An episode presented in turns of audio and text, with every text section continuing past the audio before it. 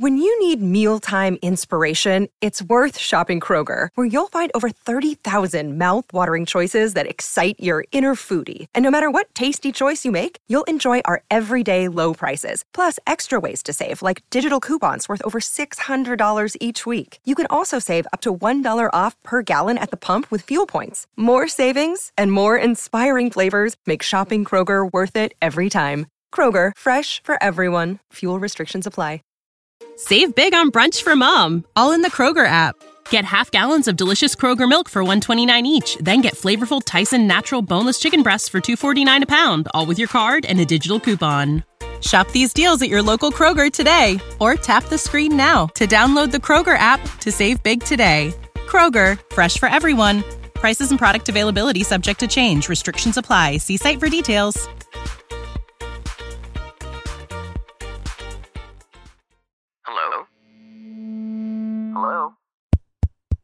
Podcast Network Asia.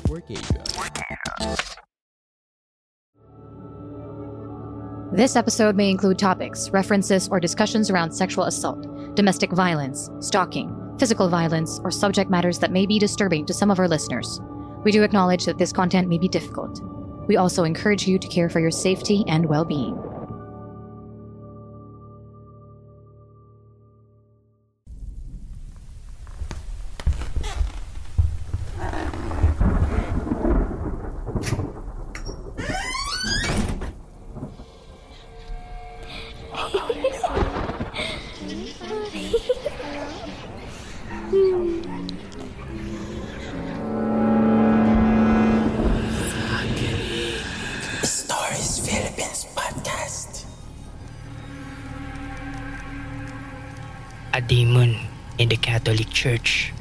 True story revelation of seeing a real demon in a Catholic church. Backgrounder. When I was 27 years old, I was very eager to get an amulet or charm for enticing women. I am single at that time and had no girlfriend. I am shy with women for I was very poor. Back in 1990 in Pateros, Metro Manila, I met an old man who was a neighbor at Santan Street. Let us name him Kainteng, who was known to have amulets and had many wives. Most of them died, according to him. He is a tough guy in our place.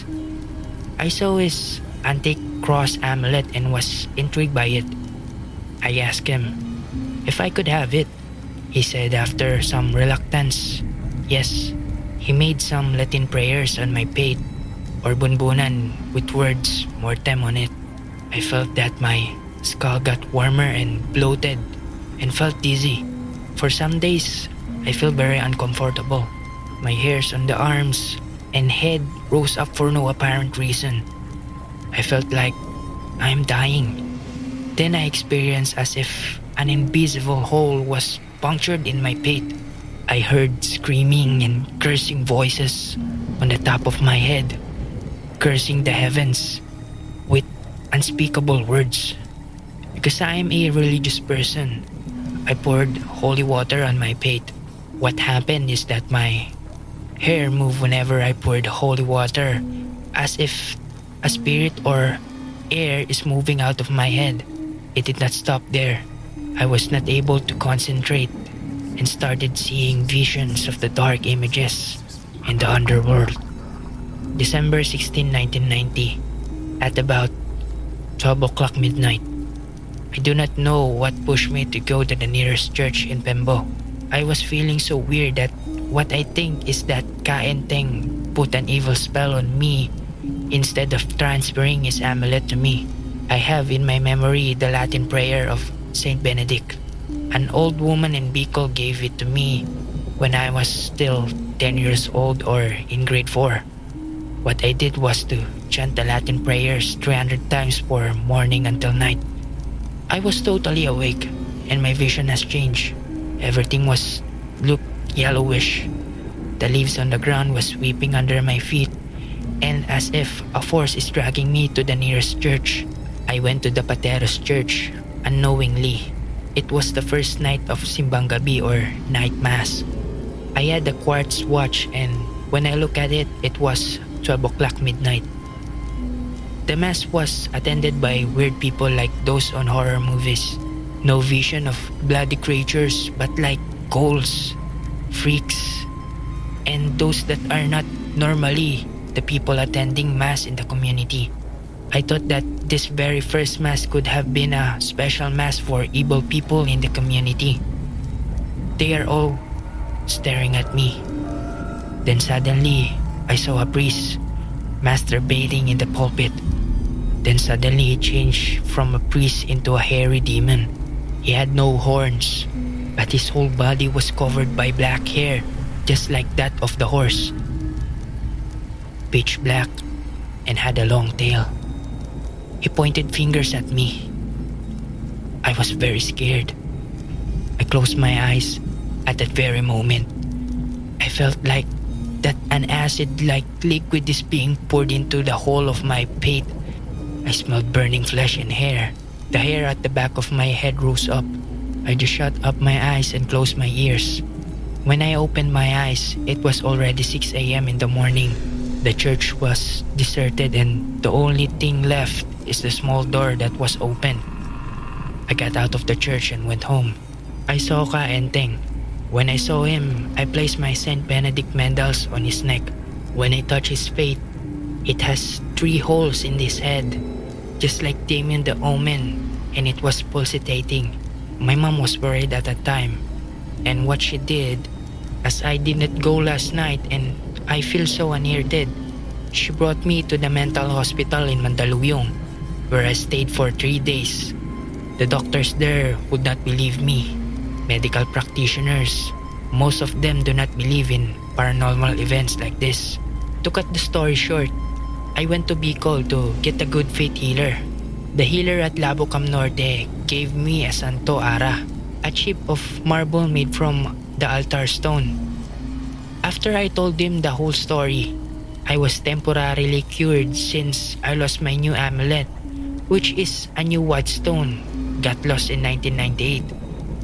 My father, who was still alive then, told me that I had been to nine faith healers and still I'm not cured.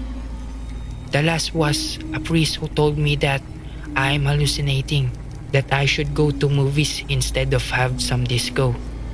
I lost faith in the church as at that time there are no real exorcists. My father had read the Bible for nine times, cover to cover. He told me to try the book of Tobit, wherein the fish heart and the liver has burned on the incense. In 2004, we did the ritual.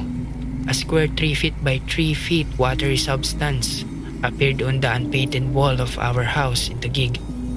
The watery substance is just like a portal for evil spirits hunting me throughout the years, especially during Christmas and Holy Week. When I poured holy water on it, it dried up. Unfortunately, I had no camera at that time to document that paranormal scenario. Since 1990 until now, 2017, I have never attended Simpang Gabi or night mass. For in that mass, I saw the devil. After some thinking, the message could have been why the devil is pointing fingers at me.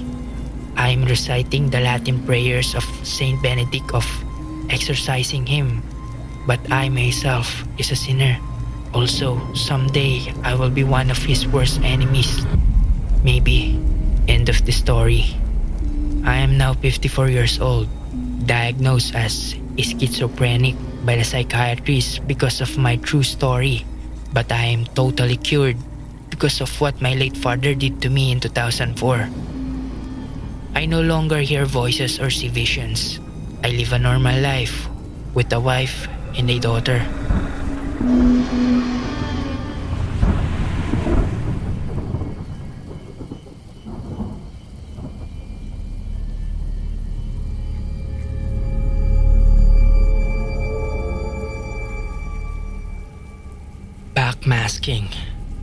sa panulit ni Tristan Martin.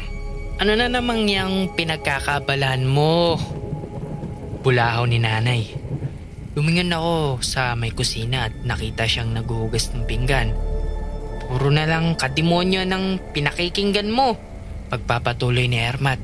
Ang mga pinggan, baso at mga kubyertos ay kumakalansing na parang mababasag na. Lagi ka na lang nakahilata dyan. Sobrang batugan mo. Daan-daan akong umupo mula sa pagkakaiga ko sa sofa. Nay, hindi naman kademonyan itong pinapakinggan ko. Music to. Saka, day off ko naman po. Nagpapahinga lang ako. Ng music? Sagot niya sabay harap sa akin. Hindi ba't rock and roll yung pinapakinggan mo? Kanina pa nakakatulili sa tenga. Ang ingay niyan eh. Hindi ba't sinabi ni Pastor Romy na satanista ang mga rock and roll na yan? Napailing na lang ako sa sinabi ni Inay. Tumayo ako at lumapit sa stereo sa ilalim ng TV at agad na pinindot ang stop button. Inicheck ko ang cassette tape ng paborito kong banda, Eraserheads, at agad na ibinalik ito sa plastic case. Ang harapan nito ay imahe ng isang jellyfish. Kakabili ko lang nito noong isang linggo at halos ito ang pinapakinggan ko araw-araw. Hindi ba't kung ano-anong mensaheng naririnig mo sa mga bandang yan? Diyos ko, palibasa hindi ka kasi nakikinig kay pastor kapag linggo. May mga satanistang panalangin ng mga kantang yan. May hidden message kapag binaliktad mo. Yung backmarking ba yun? Backmasking, inay. Sagot ko naman habang mabagal na naglalakad papunta sa aking kwarto. Oo, yun nga. Sabi niya habang tumangutango ang ulo. Ang kanyang boses ay lalo pang lumakas. Naku! Pinarinig sa amin ni Pastor yung backmasking na yan. Nakakilabot. Biruin mo, kapag pinatugtog mo yan ng pabaliktad, naku, minumura ang Diyos. Opo, inay. Malumanay kong sagot. Ilang beses na naming napag-usapan ito. Paulit-ulit lang naman ang kanyang sinasabi. Sabi ni Pastor, sabi ni Pastor sa ganito. Nakakarindi at nakakasawa na. Kaya hindi na lamang ako nakikipagtalo pa dahil hindi hindi naman ako mananalo sa kanya. Dito na muna ako sa kwarto ko. Ma, ito muna ako ha. May inuwi nga pala akong trabaho na kailangan kong tapusin. Pagsisinungaling ko. Dumiretso na ako sa aking silid at isinira ang pinto. Sa labas ay naririnig ko pa rin si inay na hindi pa rin tapos sa kanyang sermon. Hay buhay, sabi ko sabay buntong hininga. Umupo ako sa aking kama at ibinalik ang album ng Eraserhead sa aking lamesa kung saan nakadisplay ang iba pang kaset ng aking paboritong banda. River Maya, Yano, Orient Perth, Wolfgang, The Dawn, marami pang iba. Mukhang kailangan ko nang bumili ng Walkman. Bulong sa aking sarili. Hindi na ako makapakinig ng music ng maayos. Palagi na lang may nakikialam. Ewan ko kung bakit nila sinisiraan ng alternative music, rock and roll at hip hop. Ang gusto lang naman namin ay mag-enjoy at mag-relax sa saliw ng paborito naming mga kanta. Masama ba kapag ang isang kanta ay malakas at maingay? May sa demonyo na ba kaagad kung ang isang musika ay puno ng malalakas ah, at pagkaskas ng electric guitar? Masamang ehemplo na ba sa mga kabataan kapag ang bokalista ay sumisigaw sa mikropono? Palibhasa eh, puro mga kalumang pag-iisip ng mga taong ito na galit sa mga kantang sikat ngayon, sa mga kantang kinahuhumalingan namin. At ngayon nga, napapabalita pa sa TV ang tungkol sa backmasking. Na kapag pinatugtog mo raw ang isang kanta ng pabaligtad, maaari raw na may tinatago itong lihim na mensahe. Mga mensaheng nakakatakot at nakakapangilabot. At kapag paulit-ulit mo raw itong pinakinggan, tiyak na maapektuhan ang pag-iisip mo. Pambihira. Sabi ko sa hangin. Sino ba naman ang sa isang kanta ng pabaliktad? Wala lang yatang magawa ang mga taong iyon at Our bodies come in different shapes and sizes, so doesn't it make sense that our weight loss plans should too? That's the beauty of Noom. They build a personal plan that factors in dietary restrictions, medical issues, and other personal needs so your plan works for you. Noom doesn't restrict or shame when you want to treat yourself. Their flexible program focuses on progress instead of perfection. You don't have to give up carbs or anything. And with their daily lessons, you can learn something new about your food choices every day. After just a few days of using the app, I learned how to recognize cues for overeating and how to choose the right foods to feel full. Stay focused on what's important to you with Noom's psychology and biology based approach. Sign up for your trial today at Noom.com. That's N O O M. Dot com and check out Noom's first ever cookbook, The Noom Kitchen, for a hundred healthy and delicious recipes to promote better living. Available to buy now wherever books are sold. Ready for a career in behavioral health? Earn your online degree at Herzing University. Choose from health and human services, psychology, or social work programs. Gain the skills to work, coordinate, and manage nonprofits. Secure a bachelor's in psychology to study mental health or advance your social work career through our online masters of social work. Let us help you become a social change agent. Your future starts now at Herzing University. Text health to 85109. That's health to 85109 or visit herzing.edu. When you need mealtime inspiration, it's worth shopping Kroger, where you'll find over 30,000 mouthwatering choices that excite your inner foodie. And no matter what tasty choice you make, you'll enjoy our everyday low prices, plus extra ways to save, like digital coupons worth over $600 each week. You can also save up to $1 off per gallon at the pump with fuel points. More savings and more inspiring flavors make shopping Kroger worth it every time. Kroger, fresh for everyone. Fuel restrictions apply. Papasikat lang. Kinuha ko ang aking unan at itinakip ito sa aking muka. Pagkatapos ay sumigaw ako ng malakas. Idinian ko pa ang unan sa aking bibig at muling sumigaw. At isa pa. At isa pa. Kinabukasan maaga akong dumating sa trabaho. Hindi naman kasi gaanong kalayo ang opisina namin sa aming bahay. Kahit na maaga pa ay sinimulan ko ng mga dokumentong kailangan maipasa ngayong linggo at baka matambakan lang ako ng trabaho. Siguradong sisermonan na naman ako ni boss pag nagkataon. Minsan tuloy parang gusto ko nang mag-resign. Pero bago yon, sasapakin ko muna si boss. Kumuha ako ng papel mula sa drawer ng aking lamesa at inirolyo ito sa aking typewriter. Napuno ang aming maliit na opisina ng malalakas na takatakatak mula sa pagtipa ko sa tiklado ng makinalya. Maya-maya lamang ay isa-isa nang nagdatingan ang aking mga katrabaho. Sa aming lunch break ay niyaya ako ni Lorenzo na kumain sa Cindy's kasama ang iba pa naming mga kopisina. Hindi naman ako tumanggi sapagkat wala akong dalang baon at gutom na rin ako. Habang hiniimay ko ang in-order kong chicken barbecue, biglang nagsalita si Lorenzo. Guys, napanood niyo ba yung balita kagabi? Naku, oo. Biglang sabat ni Stephanie na parang mahuhulog sa kanyang kinaupuan. Grabe nakakatakot ano? Ano yun? Tanong ko. Yung tungkol sa backmasking? Sagot ni Lorenzo. Bigla akong napangiwi sa kanyang sinabi. Heto na naman sila. Naisip ko. May hirap na talaga ang panahon ngayon ano? Sobrang advanced na ng technology natin. Masyado nang nakakatakot. Ngayon may mga hidden messages pa sa mga kanta. Paliwanag ni Lorenzo.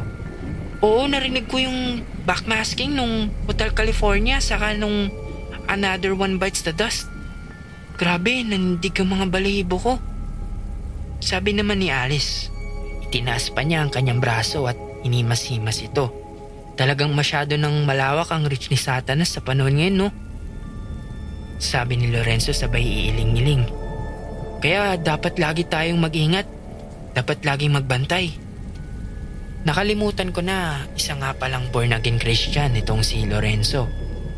At sa hindi ko malamang kadahilanan, maraming mga born again na leaders at mga pastor na ginagawang target ng mga popular na kanta at musika.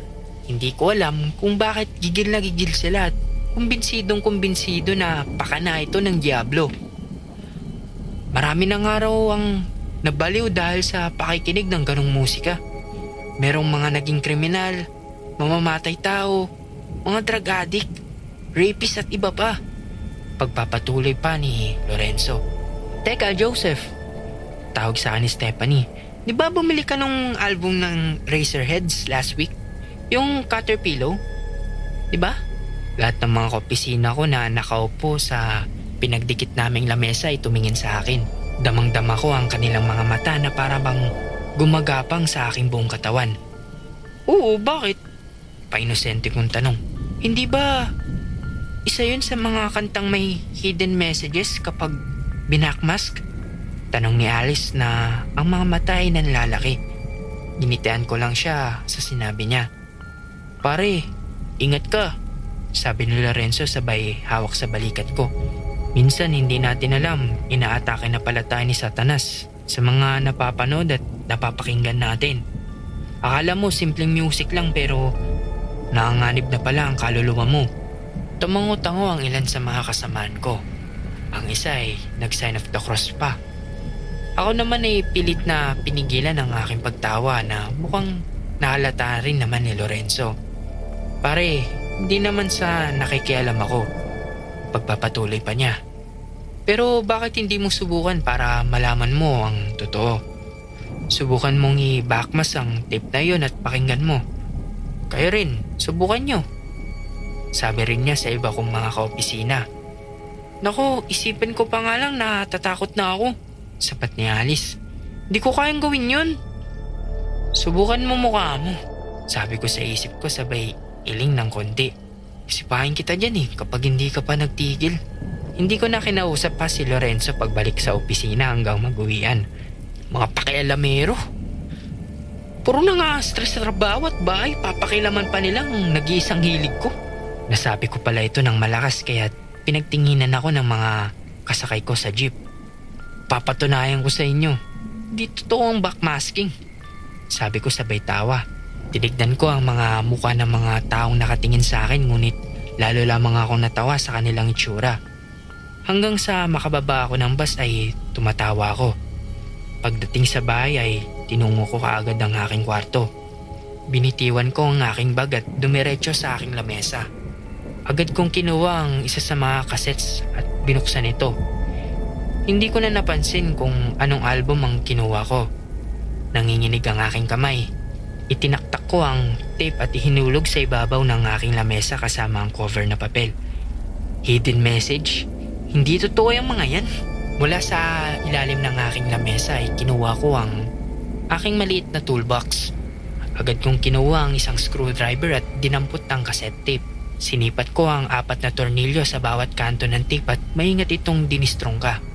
Ramdam ko ang pagguwit ng pawis sa aking noo habang daan-daan kong tinatanggal ang dalawang bilog na spool na pinag-iikutan ng brown na tape. Nanginginig ang aking mga daliri pero matagumpay ko naman silang naipagpalit ng pwesto. Matapos ayusin ang tape ay sinigurado kong mahigpit ang pagkakaayos dito. Muli kong pinagdikit ang dalawang bahagi ng cassettes at isa-isang binalik ang mga tornilyo. Lumabas ako ng kwarto at dumiretso sa salas. Inay! Tawag ko. Walang sumugot. Mukhang nasa labas si inay at malamang nakikipagchismisan. Yumuko ako sa harapan ng aming radyo at isinalpak ang hawak kong tape. Pinindot ng rewind at makalipas ang ilang segundo ay tumigil din ito. Lagot kayo sa akin kapag hindi ito totoo. Agad kong pinindot ang play button. Pinilang ko ang segundong lumipas. Isa, dalawa, lima, sampu. Isang kakaibang tunog ang nagsimulang lumabas mula sa dalawang speaker ng aming stereo. Sa simula ay parang pangkaraniwang tunog lamang ng mga instrumento. Ngunit hindi nagtagal ay bigla ito nagbago. Para bang sindonado na ang mga gitara. Walang gana. Dumagdag pa ang kakaibang dugundong ng mga tambol na parang bang galing sa isang lumang timba na inaampas ng isang patpat. Gang sa mayroon akong marinig na boses. Ilang boses na kumakanta. Ano to? Mahina kong sabi. Hindi ko maintindihan ang mga linya ng kanta. Para bang nagsasalita ang bukalista sa ibang lengguwahe.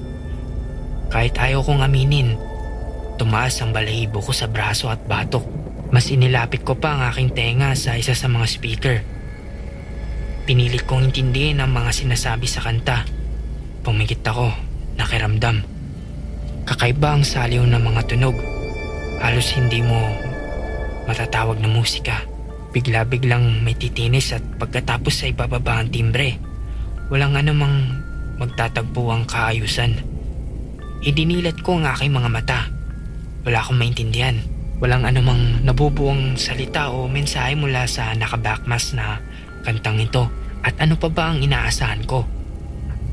Ano ba naman talaga ang mangyayari kapag binaliktad mo ang isang kanta o isang salita? Wala naman, di ba? Talagang produkto lamang ng imahinasyon ng mga narinig kong mga taong gustong sumira ng sikat na bandang ngayon. Umiling-iling ako. Inisip ang aking sasabihin kay Lorenzo bukas. Walang yang Lorenzo yan? Ang lakas manakot. Tumawa ako ng malakas at pinindot ng stop button. Ngunit napanganga lamang ako sa mga sumunod na nangyari. Hindi tumigil ang kanta. Narinig ko pa rin ang Binaligtad ng musika mula sa speakers. Nananatiling nakapindot ang play button. Ano? Muli kong pinindot ng stop ngunit patuloy pa rin ang pagtugtog. Pinindot ko itong muli halos tusukin ko na ito ng aking tuturo. Paulit-ulit. Paulit-ulit. Ngunit hindi tumigil ang kanta. Sa katunayan ay parang lalo pa itong lumalakas. Gawin mo. Napaigtad ako sa aking narinig. Galing ito sa speakers. Gawin mo ang gusto mo. Isang boses ng lalaki ang nagsasalita sa indak ng kakaibang musika. Para siyang bumubulong na tumatawa na sumisigaw. Gawin mo ang gusto mo. Wala. Walang, walang Diyos. Walang Diyos. Hinding hindi ito totoo. Gusto kong tumayo at magtago sa aking kwarto ngunit Walang lakas ang aking mga binti. Kahit ang aking mga kamay ay parang gulay na nakalaylay sa aking tagiliran. Hindi totoo ito. Hindi ito totoo. Gawin mo. Gawin mo ang gusto mo. Huwag mong pigilan. Walang Diyos. Hindi. Guni-guni ko lang ang lahat ng to. Imahinasyon ko lang. Panaginip ko lang. Bangungot, tama. Isang bangungot. Pumikit ako at tinakpan ang magkabila kong tenga. Hindi ito totoo. Hindi ito totoo. Hindi ito totoo. Gawin mo ang gusto mo. Walang Diyos. Walang bawal. Huwag mong pigilan. Walang Diyos. Walang. Anong ginagawa mo dyan? Biglang tumikil ang musika. Dumilat ako at lumingon sa aking likuran. Nakita ko si inay. Nakatayo sa may pintuan at nakapamewang. Inay? Anong kinakalikot mo dyan? Tanong niya sa akin. Umiling ako at muling ipinaling ang aking tingin sa aming radyo. Hindi na nakapindot ang play button. Naka-eject na rin ang cassettes. Nakanganga ito na parang niluwa ng nakabackmas na tape. Patay ang radyo. Ano bang ginagawa mo? Tanong ni Inay sabay kamot ng ulo. Ay nako, pambira naman yung kuryente na yan. Tatlong oras ng brownout. Hanggang ngayon wala pa ring ilaw? Brown... Brown out? Pabulong kong salita. Lumingon ako at tumingala sa kisame. Doon ko lamang napansin na madilim ang buong bahay namin. Patay ang mga bumbilya at ang ceiling fan. Bumili ka nga ng kandila. Gawin mo ang gusto mo. Gawin mo. Walang Diyos. Totoo nga, inay. Sabi ko sabay tawa. Hinawakan ko ang aking buhok. Halos inasabunutan ko ang aking sarili ngunit wala akong nadaramang sakit. Ano? Totoo nga, inay. Totoo nga, totoo nga ang hidden message. Totoo, totoo ma. Totoo, nay. Tumayo ako at hinarap si inay. Pagkatapos ay sinunggabang ko siya. Lorenzo, Gising! Gising, Lorenzo! Sinampal ko si Lorenzo ng tatlong beses hanggang sa kumurap-kurap ang kanyang mga mata. Madilim ang kanyang silid. Ang lahat ng ilaw ay nakapatay. Jo- Joseph? Ginagawa mo rito? Paano ka nakapasok? Hindi na niya naituloy ang kanyang tanong nang mapagtanto niya na nakagapos ang kanyang mga kamay at paa sa kanyang sariling kama. Tama ka nga, Lorenzo. Ginawa ko ang sinabi mo. Totoo nga ang mga hidden messages. Jo Joseph, may problema ka ba? Pag-usapan natin to. Nagpupumilit siyang makawala ngunit maigpit ang pagkakatali ko sa mga lubid. Tama nga ang sinabi mo. Malamanay kong sabi sa kanya. Inaatake nga tayo ng Diablo. Sa mga napapanood natin, sa mga napapakinggan natin, sa mga salitang sinasabi ng ibang tao sa atin. Hinawakan ko ang kanyang panga at itinutok ang kutsilyong hawak ko sa aking kanang kamay sa kanyang bibig. Kaya dapat lang laging magingat at maging mapanuri. Nanlaki ang mga mata ni Lorenzo. An- anong gagawin mo? Tu- tulong! Tul! Sinapak ko siya ng dalawang beses. Kaya hindi na siya nasigaw pa.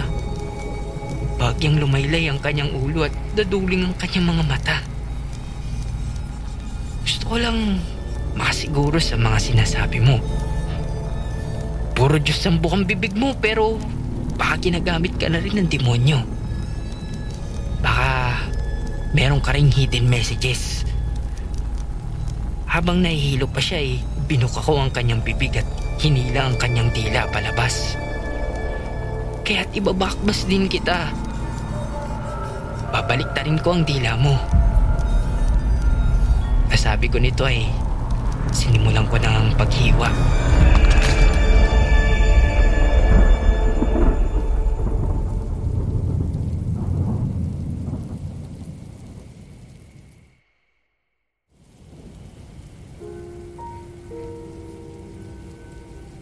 Manong Guard, Chief, Kuya, ilan lang ito sa karaniwang tinatawag kay Chris ng mga empleyado sa call center na pinapasukan niya. Ilang buwan pa lang siyang nadedestino sa kumpanyang yon pero nagugustuhan na niya kaagad ang trabaho. Hindi tulad ng mga kasama niyang gwardya, gusto niya ang graveyard shift.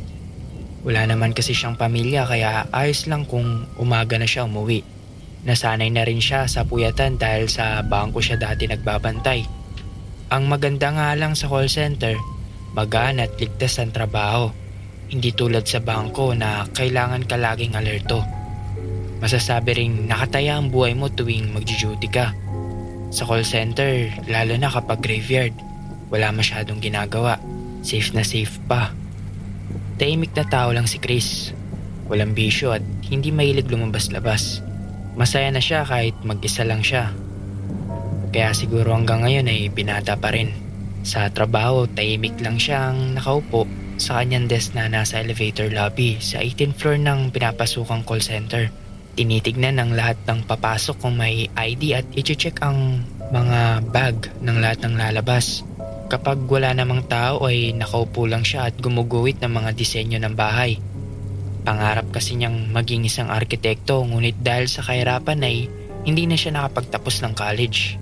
Minsan habang nakaupo sa kanyang desk ay kinausap siya ni Jerry, ang guard na nire-relieve niya. Pauwi na ito at daladala sa likod ng malaking backpack. Uy, wala ka na namang kibo dyan. Papapanis lang ang laway mo, sabi ni Jeric. Ngiti lang ang sinagot ni Chris. Ano ba yung ginagawa mo? Tanong ni Jerry nang makitang tinakpan ni Chris ng mga kamay niya ang isang perasong papel. Wala, wala. Ang mabilis na sagot ni Chris. Nung wala, patingin nga ako niyan. Mabilis na inagaw ni Jerry ang papel na hawak ni Chris. Uy, balik mo yan! Galit na sabi ni Chris. Wow! Ganda nito ah! Sabi ni Jerry nang makita ang nakaguhit na bahay sa kaperasong papel na hawak niya. Arkitekto ka pala eh! Sabi ng balik mo yan eh! Tumayo si Chris at mabilis na lumapit kay Jerry. Kinuha niya ang papel mula kay Jerry na nakangiting binalik ito sa kanya. Maganda yan. Huwag mo itago. Buti ka nga may galing sa pagguguhit. Eh ako, talagang pagso-security guard lang ang alam ko. Nakangiting sabi ni Jerry. Hindi naman sumagot si Chris. Kinuyumos niya ang hawak na papel at itinapon sa trash can sa tabi ng kanyang desk. Natawa na lang si Jerry sa ginawa ni Chris. Gaano ka na ba katagal dito? Tanong ni Jerry. Itinaas ni Chris ang kanyang muka at tinignan ang katrabaho. Apat na buwan pa lang. Buti hindi ka nahihirapan. Lagi kang nasa graveyard shift. Pwede ka naman mag-request ng morning o kaya mid-shift ah. Umiling si Chris. Graveyard talaga ang gusto ko. Tahimik kasi. Mas nakakapag-isip ako. Bago ka pa kasi, kaya gusto mo sa graveyard shift. Pero pag nakita mo si Lolo, may wagang sabi ni Jerry. Tinitigan ni Chris si Jerry. Nagtataka sa sinabi ng katrabaho. Hindi ito nakatingin sa kanya, kundi sa lapag. Para bang malalim ang iniisip. Sinong lolo? Tanong ni Chris. Wala, wala. Yun. Ang nakangiti ngunit halatang nababagabag na si Jerry. Pinindot niya ang down button ng elevator at mabilis namang nagbukas ang isa. Sige, mauna na ako.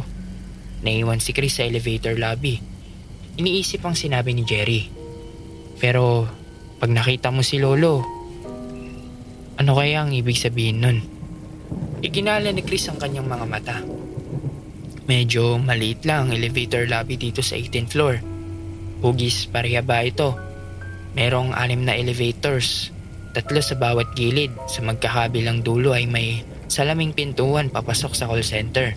May automatic lock sa mga pintong ito at tanging mga empleyado lamang ang makakapagbukas nito gamit ang kanilang security badge. Ang desk niya ay nasa dulo nito. Ting! Matinis na tulog ng elevator. Pagbukas nito ay lumabas ang dalawang babaeng nagtatawanan. Hi, Chief! Masayang bati nila sa kanya. Good evening po, ma'am. Pinagmasdan ni Chris ang dalawa hanggang sa makapasok. Pagkatapos ay kumuha siya ng scratch paper sa isang drawer ng kanyang desk at muling nagsimulang gumuhit. Mabilis ang paglipas ng oras para kay Chris kapag nasa graveyard shift siya na isa pang dahilan kung bakit gusto niya ang shift na yun. Pagtingin niya sa maliit na orasan na nasa kanyang desk ay nakita niyang malapit na pala siyang mag-lunch break. Napangiti siya. Itinabi niya ang scratch paper na nagamit sa pagguhit at isinabit ng hawak na mechanical pencil sa kanyang polo. Ting! Napatingin si Chris sa elevator na nagbukas ngunit walang taong lumabas. Nawala ang ngiti niya sa muka. Baka mga loko-lokong pumindot ng 18th floor. Hindi naman pala dito bababa. Nasabi niya sa sarili habang umiiling. Hindi niya maintindihan ng mga taong gumagawa ng ganon. Ano bang klaseng kaligayahan ang nakukuha nila kapag pinipindot nila ang hindi nila floor? Minsan tuloy ay naaabalan nila ang ibang tao. Lumipas ang ilang minuto bago napansin ni Chris na bukas pa rin ang pintuan ng elevator. Hindi rin umiilaw ang up and down sign na nasa itas nito. Nagtaka siya dahil ngayon lang niya nakita ang ganitong pangyayari. Naku, nasira pa yata, naisip niya. Inabot niya ang telepono para tawagan ang maintenance department ngunit bago pa man siya makadial ay biglang nagbukas din ang katapat na elevator. Ngunit bago pa man siya makapag-dial ay biglang nagbukas din ang katapat ng bukas na elevator at katulad ng huli, hindi din nagilaw ang up and down sign nito. Natahimik lang si Chris. Hindi alam ang gagawin. Pabalik-balik lang ang tingin niya sa magkatapat na bukas na elevator. Ano bang nangyayari dito? Tatayo sana siya ngunit bigla siyang nagulat nang may lalaking lumabas mula sa isang elevator at mabilis na tumawid at pumasok sa katapat na elevator. Pagkatapos ay sabay na nagsara ang dalawang elevator. Natulala si Chris sa nakita. Hindi niya gaanong napagmasdan ng lalaki dahil masyadong mabilis ang pangyayari. Ang tanging nasisiguro lang niya ay matanda na ito dahil puti na lahat ang buhok niya. Si Lolo. Ang mabilis niyang naisip. Tumayo siya at daang-daang lumapit sa elevator kung saan pumasok ang matandang lalaki. Pinindot niya ang down button. Ang mga daliri niya ay nanginginig sa kaba. Makalipas ng ilang minuto ay bumukas ito ngunit walang tao sa loob. Tinignan lang niya ang elevator at pagkatapos ay natawa. Ano ka ba naman? Ang malakas niyang nasabi sabay kamot sa ulo. Bumalik siya sa kanyang desk at pabagsak na naupo. Ting! Biglang napatayo si Chris. Inaabangan ang paglabas ng matandang lalaki. Ngunit isang babaeng may buwat-buwat na malaking bag ang lumabas. Nagikap pa ito nang pumasok sa loob ng call center. Halatang puyat. You know how to book flights and hotels. All you're missing is a tool to plan the travel experiences you'll have once you arrive. That's why you need Viator. Book guided tours, excursions, and more in one place. There are over 300,000 travel experiences to choose from, so you can find something for everyone. And Viator offers free cancellation and 24 7 customer support for worry free travel. Download the Viator app now and use code Viator10 for 10% off your first booking in the app. Find travel experiences for you. Do more with Viator. Save big on brunch for mom, all in the Kroger app. Get half gallons of delicious Kroger milk for 129 each, then get flavorful Tyson natural boneless chicken breasts for 249 a pound, all with your card and a digital coupon.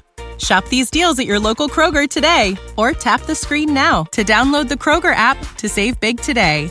Kroger, fresh for everyone. Prices and product availability subject to change. Restrictions apply. See site for details.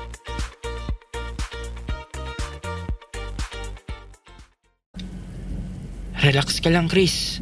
Guni-gunin mo lang yun. Napabuntong hininga siya ng malakas at umupong muli. Konti na lang. At break mo na. Gutom lang yan. Pangkukumbinsi niya sa sarili. Naalala niya tuloy ang sinabi sa kanya kanina ni Jerry. Bago ka pa kasi kaya gusto mo sa graveyard ship. Pero pag nakita mo si Lolo, ano? Anong mangyayari kapag nakita ko ang sinasabi niyang Lolo? Napahiling si Chris. Lahat ang naguguluhan. Tumingin siya sa kanyang orasan at nakitang break na niya. Biglang sabay-sabay na bumukas ang hanim na elevator. Nanlamig si Chris sa nakita.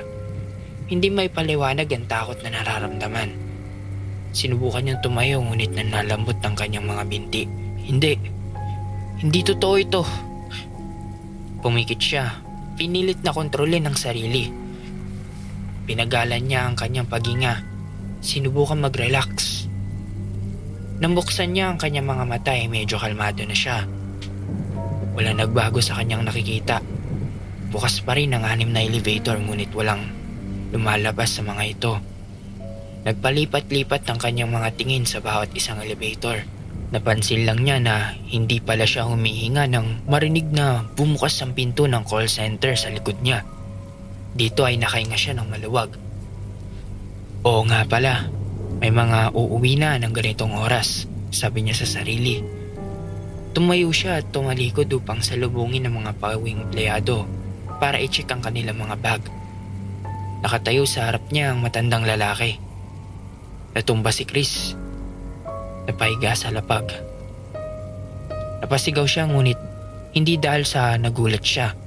Napasigaw siya nang makita niya ang mga mata ng matanda. Butas lamang ang mga ito. Itim na itim at malalim. Umakbang pasulong ang matanda papalapit kay Chris. Umatras siya. Gumagapang dahil sa takot. Hindi niya napansin na nakasandal na pala siya sa pader.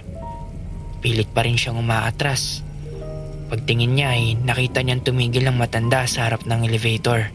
Nakatitig sa kanya ang mga butas na kung saan ay dapat ang mga mata nito. Lumipas ang ilang sandali. Pagkatapos ay dahan-dahang pumasok ang matanda sa elevator. Sabay-sabay na nagsara ang anim na elevator. Naiwan si Chris sa lapag ng labi. Umuungol at inihingal sa takot. Hindi nakapasok si Chris sa dalawang sumunod na araw. Pagkabalik na pagkabalik niya ay kinausap niya kaagad ng kanyang bisor. Umiling siya ng morning o kaya naman ay mid-shift. Tinigdan siya ng kanyang bisor. Nakita ang maputlang mukha ni Chris.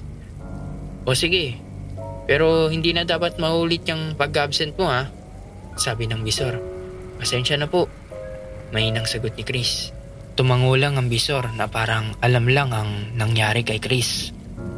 Pumunta si Chris sa CR para magsuot ng kanyang uniforme. Doon ay nakita niya si Jerry. Nakita mo ba si... Tanong nito kay Chris. Hindi siya kumibo. Nagpatuloy lang sa pagbibihis. Huwag ka magalala. Hindi naman nananakit yun. Seryosong sabi ni Jerry sabay labas ng CR. Pagkatapos magbihis ay dumiretso na si Chris sa kanyang desk sa elevator lobby. Nagmamasid, nakikiramdam, naninigis ang katawan sa tuwing maririnig ang matinis na ting ng elevator.